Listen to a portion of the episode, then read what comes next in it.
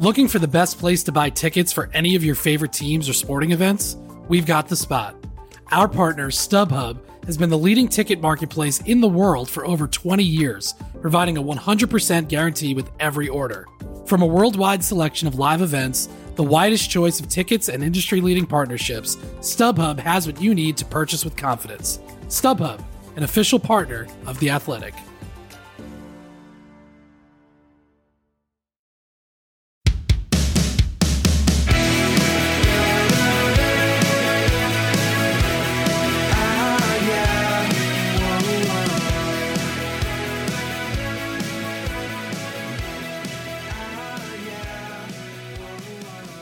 Welcome to the Audible presented by Trader Joe's. I'm Stewart Mandel, joined as always by Bruce Feldman. It is week zero. There are two FBS college football games this weekend, and then we are only, what, a week or so away from the whole thing.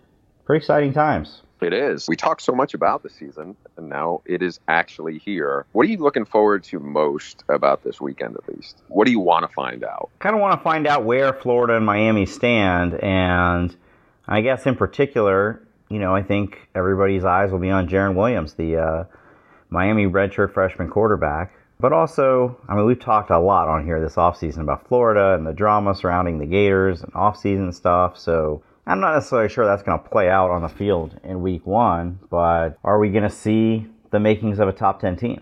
I think the Gators at least should be a top 10 team. I think Miami is at least maybe two years away from being along those lines. I just think that what Manny Diaz inherited, especially on offense, was really underwhelming. And I just don't think it's just Jarren Williams. It's an offensive line that has been very shaky for a long time.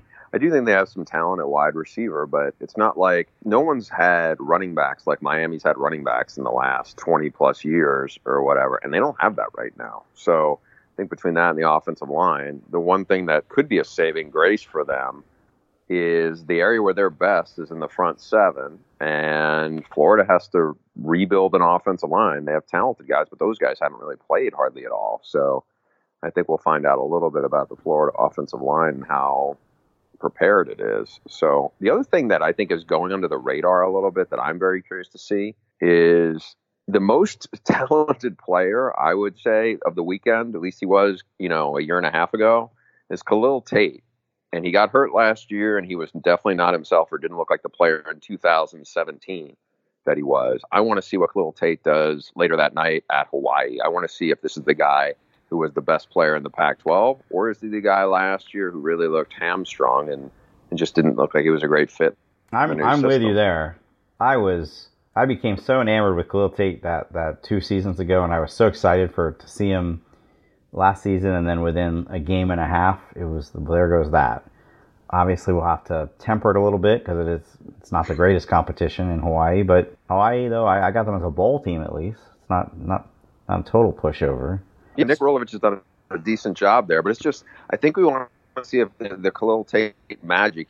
Are we going to see him breaking off seventy-yard runs? I mean, he passed the ball pretty well at the end of last year, but it was. Are we going to see him really as the dynamic running quarterback? Because you know, Lamar Jackson was awesome, but really Khalil Tate in the last couple of years was almost unlike anything else we we've seen in a while, right? I mean, he was really special and, and put a jolt in that program and then just it was fizzled right out of the gate last year. Well, for those eight games or whatever it was, he was the definition of a Rich Rodriguez quarterback. He reminded me very much of when Pat White came on the scene uh, at West Virginia. And then under the new regime, at least in that first game, it seemed like they weren't trying to run him at all. Which, yeah, I know Rich Rod probably leans on his quarterbacks as a runner more than anybody. But I mean, Kevin Sumlin had Johnny Manziel. It's not like this was, you know, they're trying to get the guy to play in a pro style offense. So then he got hurt and kind of negated that anyway.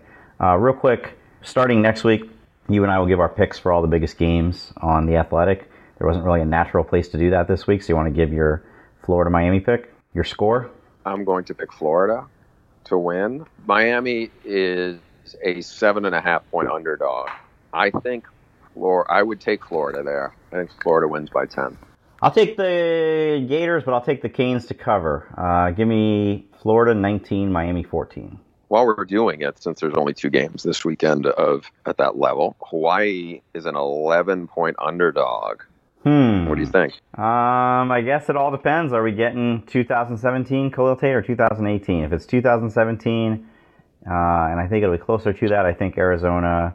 I don't know though. Playing at Hawaii, um, I will take the Warriors to cover. I will take Khalil Tate to cap- capture some magic. I don't think he's going to be Heisman guy this year necessarily, but I think he will get people pretty excited. And there you go. We're off and running.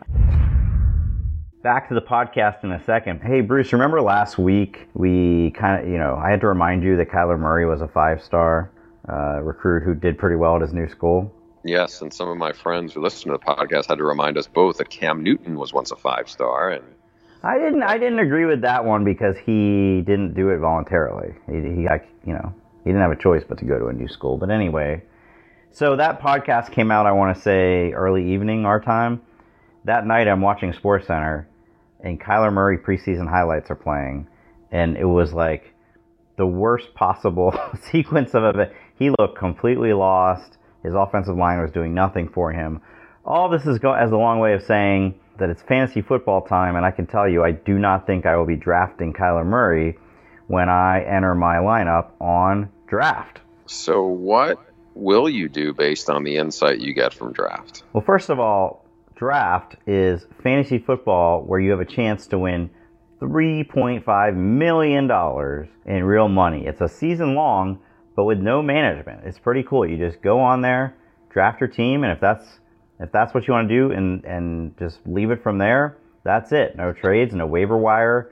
No babysitting you your fantasy team.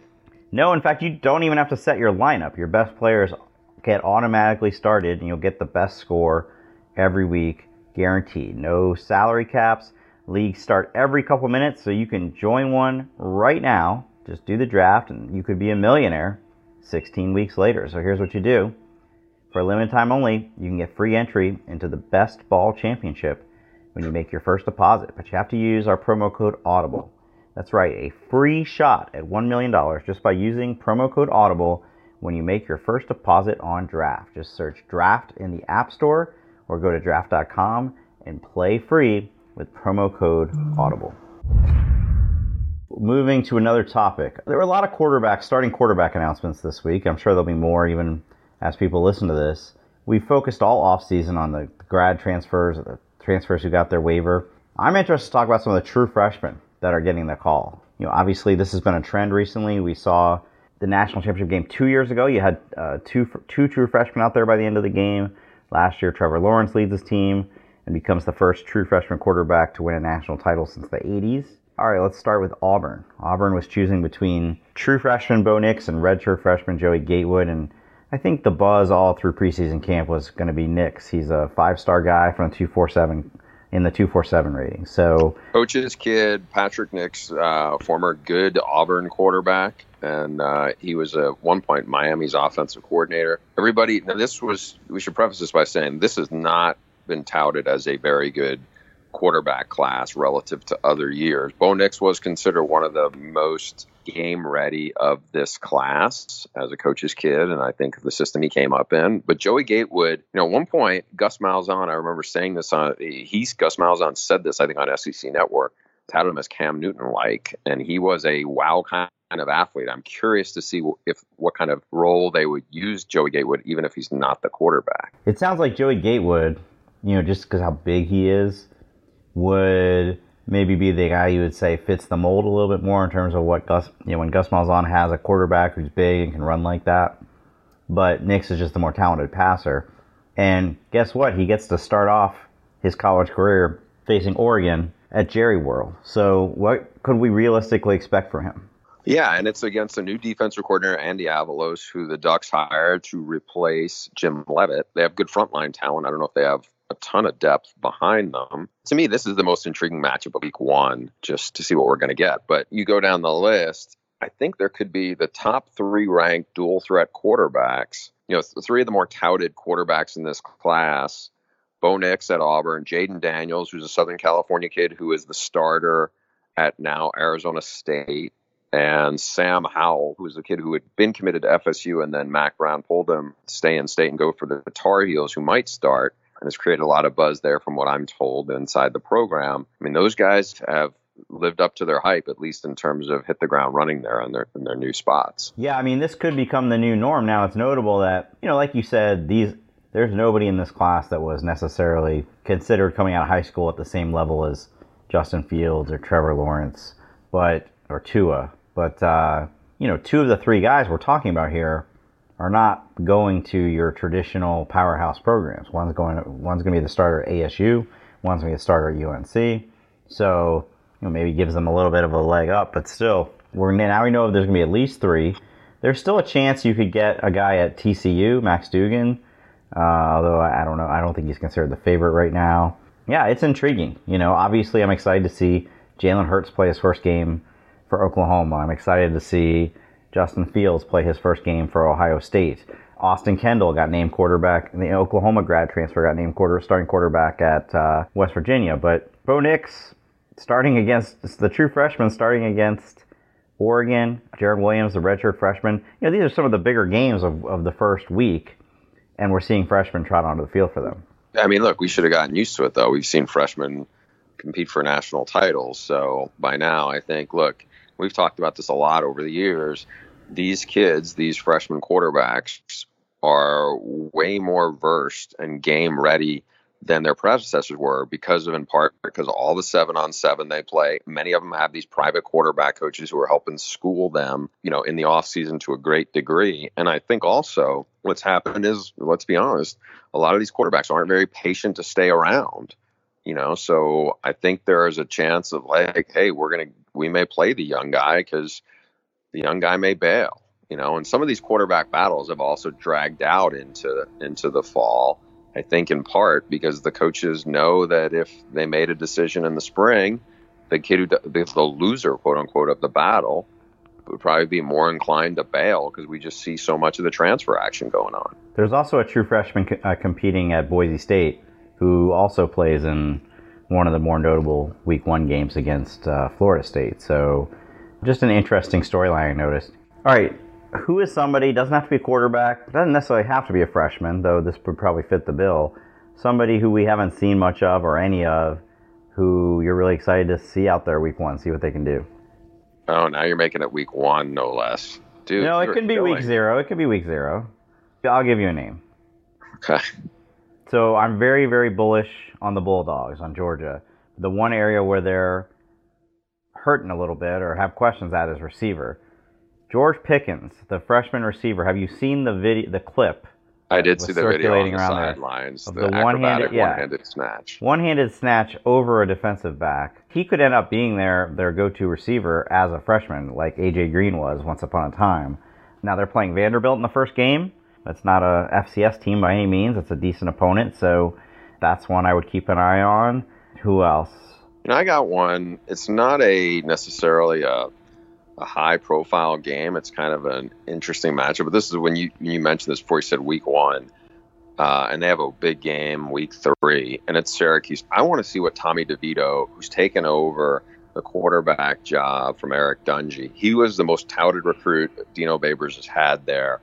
New Jersey kid, you know, very accurate, moves pretty well, but the, he will not run as much as Eric Dungey. They play Liberty. I know. I think you had Liberty as a maybe an eight and four team. It's the place uh, seven, seven and five or six and six, something like that. Yeah, Andy Staples maybe was the eight and five, eight and four person on it, but um, you know, I want to see how he does because look, they play Clemson in week three, and I want to see how how fast Tommy DeVito hits the ground there and and what he does in that offense because they have a bunch of good receivers and I think that team is a top 15 kind of team. And if he's as good as I heard, I think he's going to be putting up some big numbers in that offense. I agree. You know, one I'd really like to see, but I don't know if he's going to win the job. It hasn't been announced yet. Is Tommy Stevens at Mississippi State? That's a very intriguing storyline with him reuniting with Joe Moorhead. Hey, another one is that we haven't seen is Hunter Johnson at your alma mater. Now he's still competing to to be to win the job there, but that was a former five star recruit, went to Clemson, You know, everybody speaks very highly of him, but let's see. You know, it's not like he's going into a system where they're going to open it up and he's going to throw for 4,000 yards. You know, I think uh, as, to some degree, Hunter Johnson's been lost a little bit in the Justin Fields hype in the Big Ten of a transfer going in there and a five star one at that. So I, I, you know, we have Stanford week one. Selfishly, I'm very interested to see if, you know, if he's the guy, what he does there on the road. And last but not least, last year, who was one of the breakout freshmen right from week one? Rondale Moore at Purdue. This year, Purdue has a, its first ever, maybe first ever, five star defensive lineman. And word is he's just been absolutely dominating their scrimmages. Yeah, George Karlaftis, who actually grew up right pretty much across the street from Purdue. And uh, look, I mean, Brohm has definitely elevated the brand there, and they have some good young talent around him. So the West in the Big Ten is wide open. Do you think? I mean, I don't remember where you. I think you had Purdue somewhere like I did, like seven and five. Yeah, and I could see them outperforming or underperforming that. You know, a lot is riding on Elijah Sindelar, who has, I think, wasn't he the starting quarterback? Yeah, he was. And they opened against Northwestern last year. He was the starting quarterback, and he threw several interceptions and got pulled, and David Blough was pretty much the guy the rest of the way. So yeah, he was the MVP of our bowl game when they yeah he looked good. Rich Rod's last game and did it while injured, even though yeah they need him to rebound in a big way. Place. That's for sure. Yeah. Okay, should we go to the mailbag? Let's do it. As always, you can send your emails to theaudiblepod at gmail.com. Okay, Stu, this question seems to be up my alley. Uh, it's from Ryan. Hey, Stu and Bruce, love the pod. It seems like starting this year, there aren't big name head coaching targets at the coordinator or G5 levels. Looking at the two hottest seats, USC and Auburn, who would they realistically target that would appease their fan bases? For this scenario, we will assume that Urban Meyer is not interested in returning to coaching. Would it be Matt Campbell or bust? Is Bill Clark enough for Auburn fans? Thank you, Ryan, for the question. You know, Matt Campbell to me is an interesting name. I think Stu and I both think the world of him, and he's done a remarkable job at Iowa State. My hunch is that he's or not going to leave Iowa State at this point for USC, if in fact that job does come open, which I suspect it will. And I also think what's adds intrigue to this potential vacancy is who is going to be the AD who who would make the move for USC. Uh, my my hunch is it's not going to be Lynn Swann. That I think he will be moved out by that point. Uh, as far as options, I think there's a couple that come to mind that I think will be on USC's radar. One, Dino Babers at Syracuse. He's a West Coast guy. He has done a terrific job at three different places, each you know ascending upwards in scope this is year four for him at Syracuse. If he has a similar year, and I'm not saying he needs to win double digits, but if he goes anything better than wins eight games, I think his stock will still be really high. He is a very dynamic personality, charismatic, has a exciting offense, big presence. I think that is something that would resonate with a lot of USC people. James Franklin, who did an amazing job with Vanderbilt and has won quite a bit at Penn State and is a big presence as well. I think USC people would be very excited if he was the hire.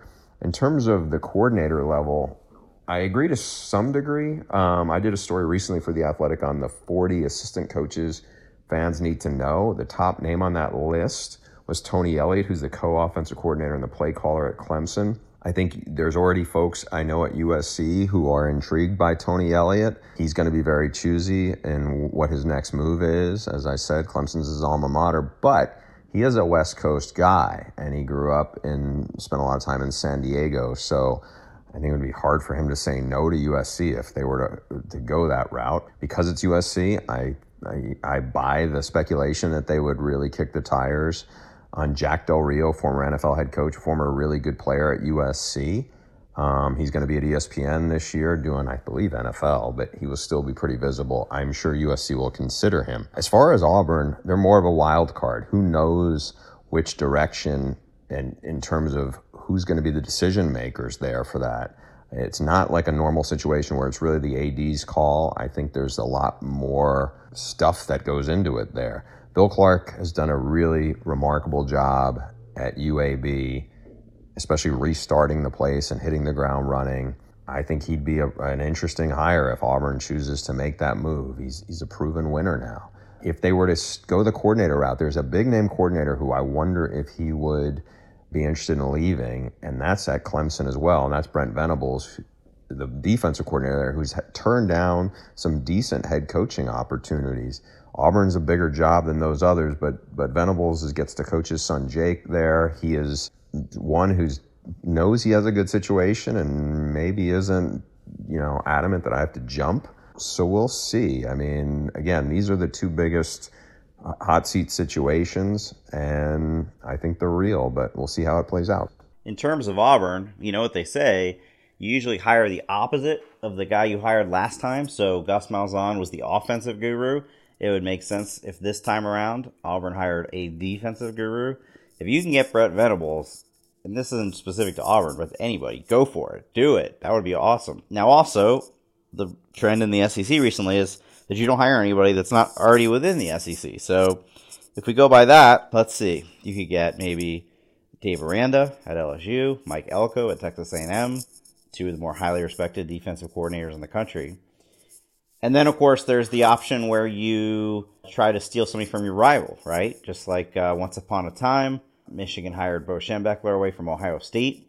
Heck, that's just this past offseason. Ohio State hired away Greg Mattison uh, to be defensive coordinator, hired away from Michigan. But now the problem is, right, everybody wants a Nick Saban protege, but his staff has turned over so often recently that there's nobody left. So, you know, maybe if, if Alabama fields the number one defense in the country this season, maybe Pete Golding will be the head coach of the Auburn Tigers next year. But I don't, uh, that seems like he might not be quite ready for that one.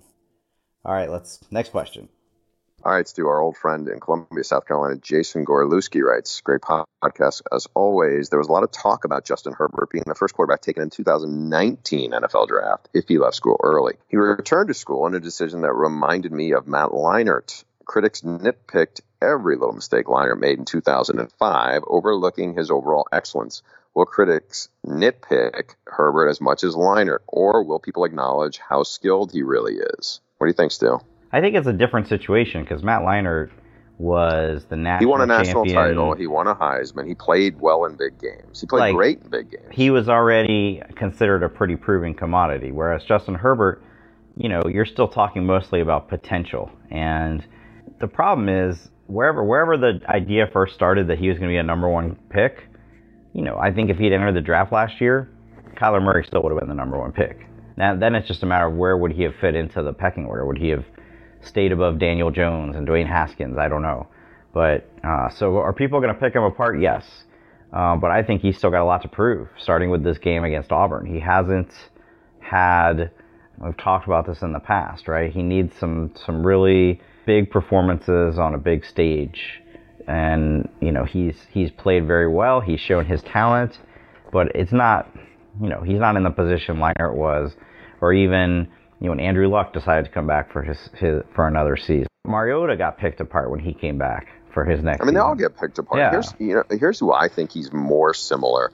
I don't think he's like Leinart at all. Other than you know, he's even taller than Matt. But Matt Leinart was surrounded by a lot of skill talent, an immense amount of skill talent. He played on a hot, big stage. He played great in big games. I mean, he torched that Oklahoma team. That was supposed to be a closer game than it was. You know, he did well on the road. He rose up in big moments. Matt did not have a huge arm, though. Justin Herbert has a huge arm. I was down at Cal uh, about a month ago and spent a bunch of time around the Cal DBs, and it came up about Justin Herbert. He is different from anybody else played because his arm is so big, and you can do everything right, and all of a sudden the ball ends up in a place it never ends up. No one else can get it there in college football but Justin Herbert. In a lot of ways, he's like the guy who is now with the Bills in Josh Allen. Now, I'm not saying I have I'm more of a believer in Justin Herbert than I am in Josh Allen, but Josh Justin Herbert struggled. You know, we had him in the in the bowl game where they did beat Michigan State, but it was a really shaky offensive performance. And unlike Leinart, he didn't have hardly any skill guys around him that are wow guys. I mean, he had Dillon Mitchell, who was a good player, and that was it. So I'm with you. We're going to find out a lot about him. I mean, and look, if he's first pick of the draft guy, this team has a real ch- should be a playoff team. I think. I mean, because they have a really good offensive line, they have enough on defense. You know, They, so they need their running game. more. They need the running game to get, you know, it was okay last year with those young guys. It needs to get taken The the next offensive level. line should be great, so they Yeah. should be off, they should be better. if that happens, and if Justin Herbert plays anywhere near number one pick level, they, they should be pretty good. We shall see. Here's an interesting one about an article that just kind of flew under the radar last week from Ben in Atlanta. Stu and Bruce. Ross Dellenger at SI published an article about how some Virginia Tech players were willing to throw the final game of the 2018 season so they could avoid a bowl game. As a VT fan, I'm not sure how to react. On one hand, this explains all the transfers over the past 18 months, but on the other hand, I'm struggling to understand how the situation got so bad. What are your general thoughts on the article and the implications for the VT staff and recruits? uh, my read on it, and also from talking to some guys on the Virginia Tech staff, was this was kind of the cross section of the transition from the old days of Frank Beamer and that and his his regime to Justin Fuente, who has a much different personality. And I think there was guys who were, you know, not everybody was on the same page, and it got really ugly. And I think you had some talented kids who did not fit. And I don't think, in many uncertain terms, he made it known that. And I think some, I think it just seemed like the locker room imploded. I thought it was a, it was kind of a fascinating story, and I think, I think I know what you mean when you say when you say it went under the radar. I think you mean this should have gotten more attention than it did. And I think if this happened at Texas or Michigan or Penn State, it probably would have got more attention. It's not to say Virginia Tech does, isn't relevant, but I just think it's one of those programs that doesn't quite pop to the level at this stage. Is that is that a fair assessment? Yes, uh, I mean there's some pretty eye-opening stuff in there. He- It wasn't that they said they were going to throw the game necessarily, but that they would basically they wouldn't mind if they lost. The season would just be over, and then the It was like rip the band-aid off. yeah, and a then little the, bit and like then this was current players accusing former guys who have since transferred uh, of saying that stuff, and then of course everybody denied it and whatnot. But uh, it's been a mess there. You know, I mean, I don't think I realized just how many transfers they had in a short amount of time. My favorite part of the story, and first of all, great job Ross in the reporting on this, was that he then had a meeting. Fuente had a meeting and just said like, everybody air your dirty laundry. Like, tell me what's going on here. Why is everybody transferring? And among the uh, complaints was that they didn't have turkey bacon in the in the in the cafeteria. So they made sure to have turkey bacon ready the next week. Fortunately, you already, as a manager, you're already on top of this, and you heard when Andy Staples is coming. You come prepared with all the uh, all the meats. I don't think Andy wants turkey bacon. I mean, this is a guy who just had a story on the site yesterday about stuffed turkey. He, I don't still don't understand how this is possible, but a restaurant in Houston where you can get stuffed turkey legs, and the turkey leg was stuffed with like basically shrimp alfredo. So only Andy could come up with that. Uh, let's wrap here with Scott Blusewicz. Come on, Scott, you got to do phonetics on that one. I'm gonna guess it's Blue Savage. Blusevich. Okay, you got to know your last okay. name is tough there. He's putting you on the spot a little bit here. Stewart Bruce, I was fascinated by your recent discussion on the programs going from irrelevant to very good and very good to great. In particular, I agree with Bruce that the word great gets used too often today, but I find his standard, in which a program can only be described as great if it wins a national title, to be too rigid. The following retired coaches are enshrined in the College Football Hall of Fame Barry Alvarez, Bill Snyder, and Frank Beamer. None of these three men won a national title as a head coach. Can a college football coach be a Hall of Famer and still not be viewed as great in Bruce's eyes because he didn't win a national title? I think Scott would would uh, would win if, if who's most likely to be a lawyer, him or me, because he's made a very compelling case. Yeah. you win, Scott. Because I would agree. Certainly, Bill Snyder's a great coach. Frank Beamer, a great coach, and I would say the same with for Barry Alvarez. What I would argue with those is, I mean, K State was god awful, and he elevated them to such a level. Did any of those guys have a great team? I don't know. I don't think any of them did. I know there was a year where K State, I think this is probably like 2000, maybe it was 1998, where they were, you know, hinging for playing for the national title, and it didn't happen. Certainly, when Michael Vick was at Virginia Tech, you know, they didn't come that close to beating Florida State, but they were there for the national title game. Yeah, they were Uh. leading that game at the start of the fourth quarter, so Okay. uh, I would say those were great teams. Here's what I would recommend to you in terms of how to adjust your lexicon. I think, yes, still use it a little bit sparingly. But, you know, Virginia Tech under Frank Beamer had a great program. I would be Bill Snyder under Kansas State at its peak under Bill Snyder had a great program. What you want to reserve though for just Alabama and Clemson, they are the premier programs. is elite because elite gets overused, uh, gets used a ton now. I know, think you know, that I word that. has been has uh, weird connotations. Just say either premier or just say premier. I like premier. I, I'd go with that. All right, am I going to expect an email from our staff now that you? Uh, this is this is an edict. No, I'm not. I'll, I'll tell you where the great thing. I'm not going to hold so, anybody to so it. probably like five years ago, maybe it was a little more than that. I did. Jim Rome would have two media people on his panel where he you know discuss topics, and I would get paired with Jim Trotter, who's a longtime NFL writer and and uh, NFL reporter, and really respect the heck out of Jim. And we got in this discussion about the word "great," and he convinced me of it. It was like this is kind of a sacred word. Don't overuse it because it cheapens it, and I think he's right. So I don't know. This is really semantics and, and writerly egghead stuff, but I'm going to hold true to my to my word on that. Fair enough. Uh, we're out of time for this week. Just want to let you guys know real quick that starting next week, we will be back at our regularly scheduled programming time, Monday mornings, Pacific time, will be our podcasts for the whole season. And also, if you love podcasts, keep a close eye on the Athletic app next week because we will be rolling out a whole bunch of new college football podcasts, one big national one, and then about a dozen team specific ones. So stay tuned for that. We'll see you next time. If you haven't done so already, please subscribe to the Audible on Apple Podcasts, Google Play, Spotify, wherever you get your podcasts. Leave us a five star review while you're at it, it helps get the word out. Thanks to Trader Joe's for being our presenting sponsor. Our producer is Nick Fink. Our theme song is Dangerous by Kevin and the Octave. You can download their music on iTunes and Spotify. Follow me, Stew, at SL Mandel on Twitter and Bruce at Bruce Feldman CFB and subscribe to The Athletic. If you haven't done so already, you can try it for free, seven day free trial at theathletic.com slash free trial. So come on, get over here.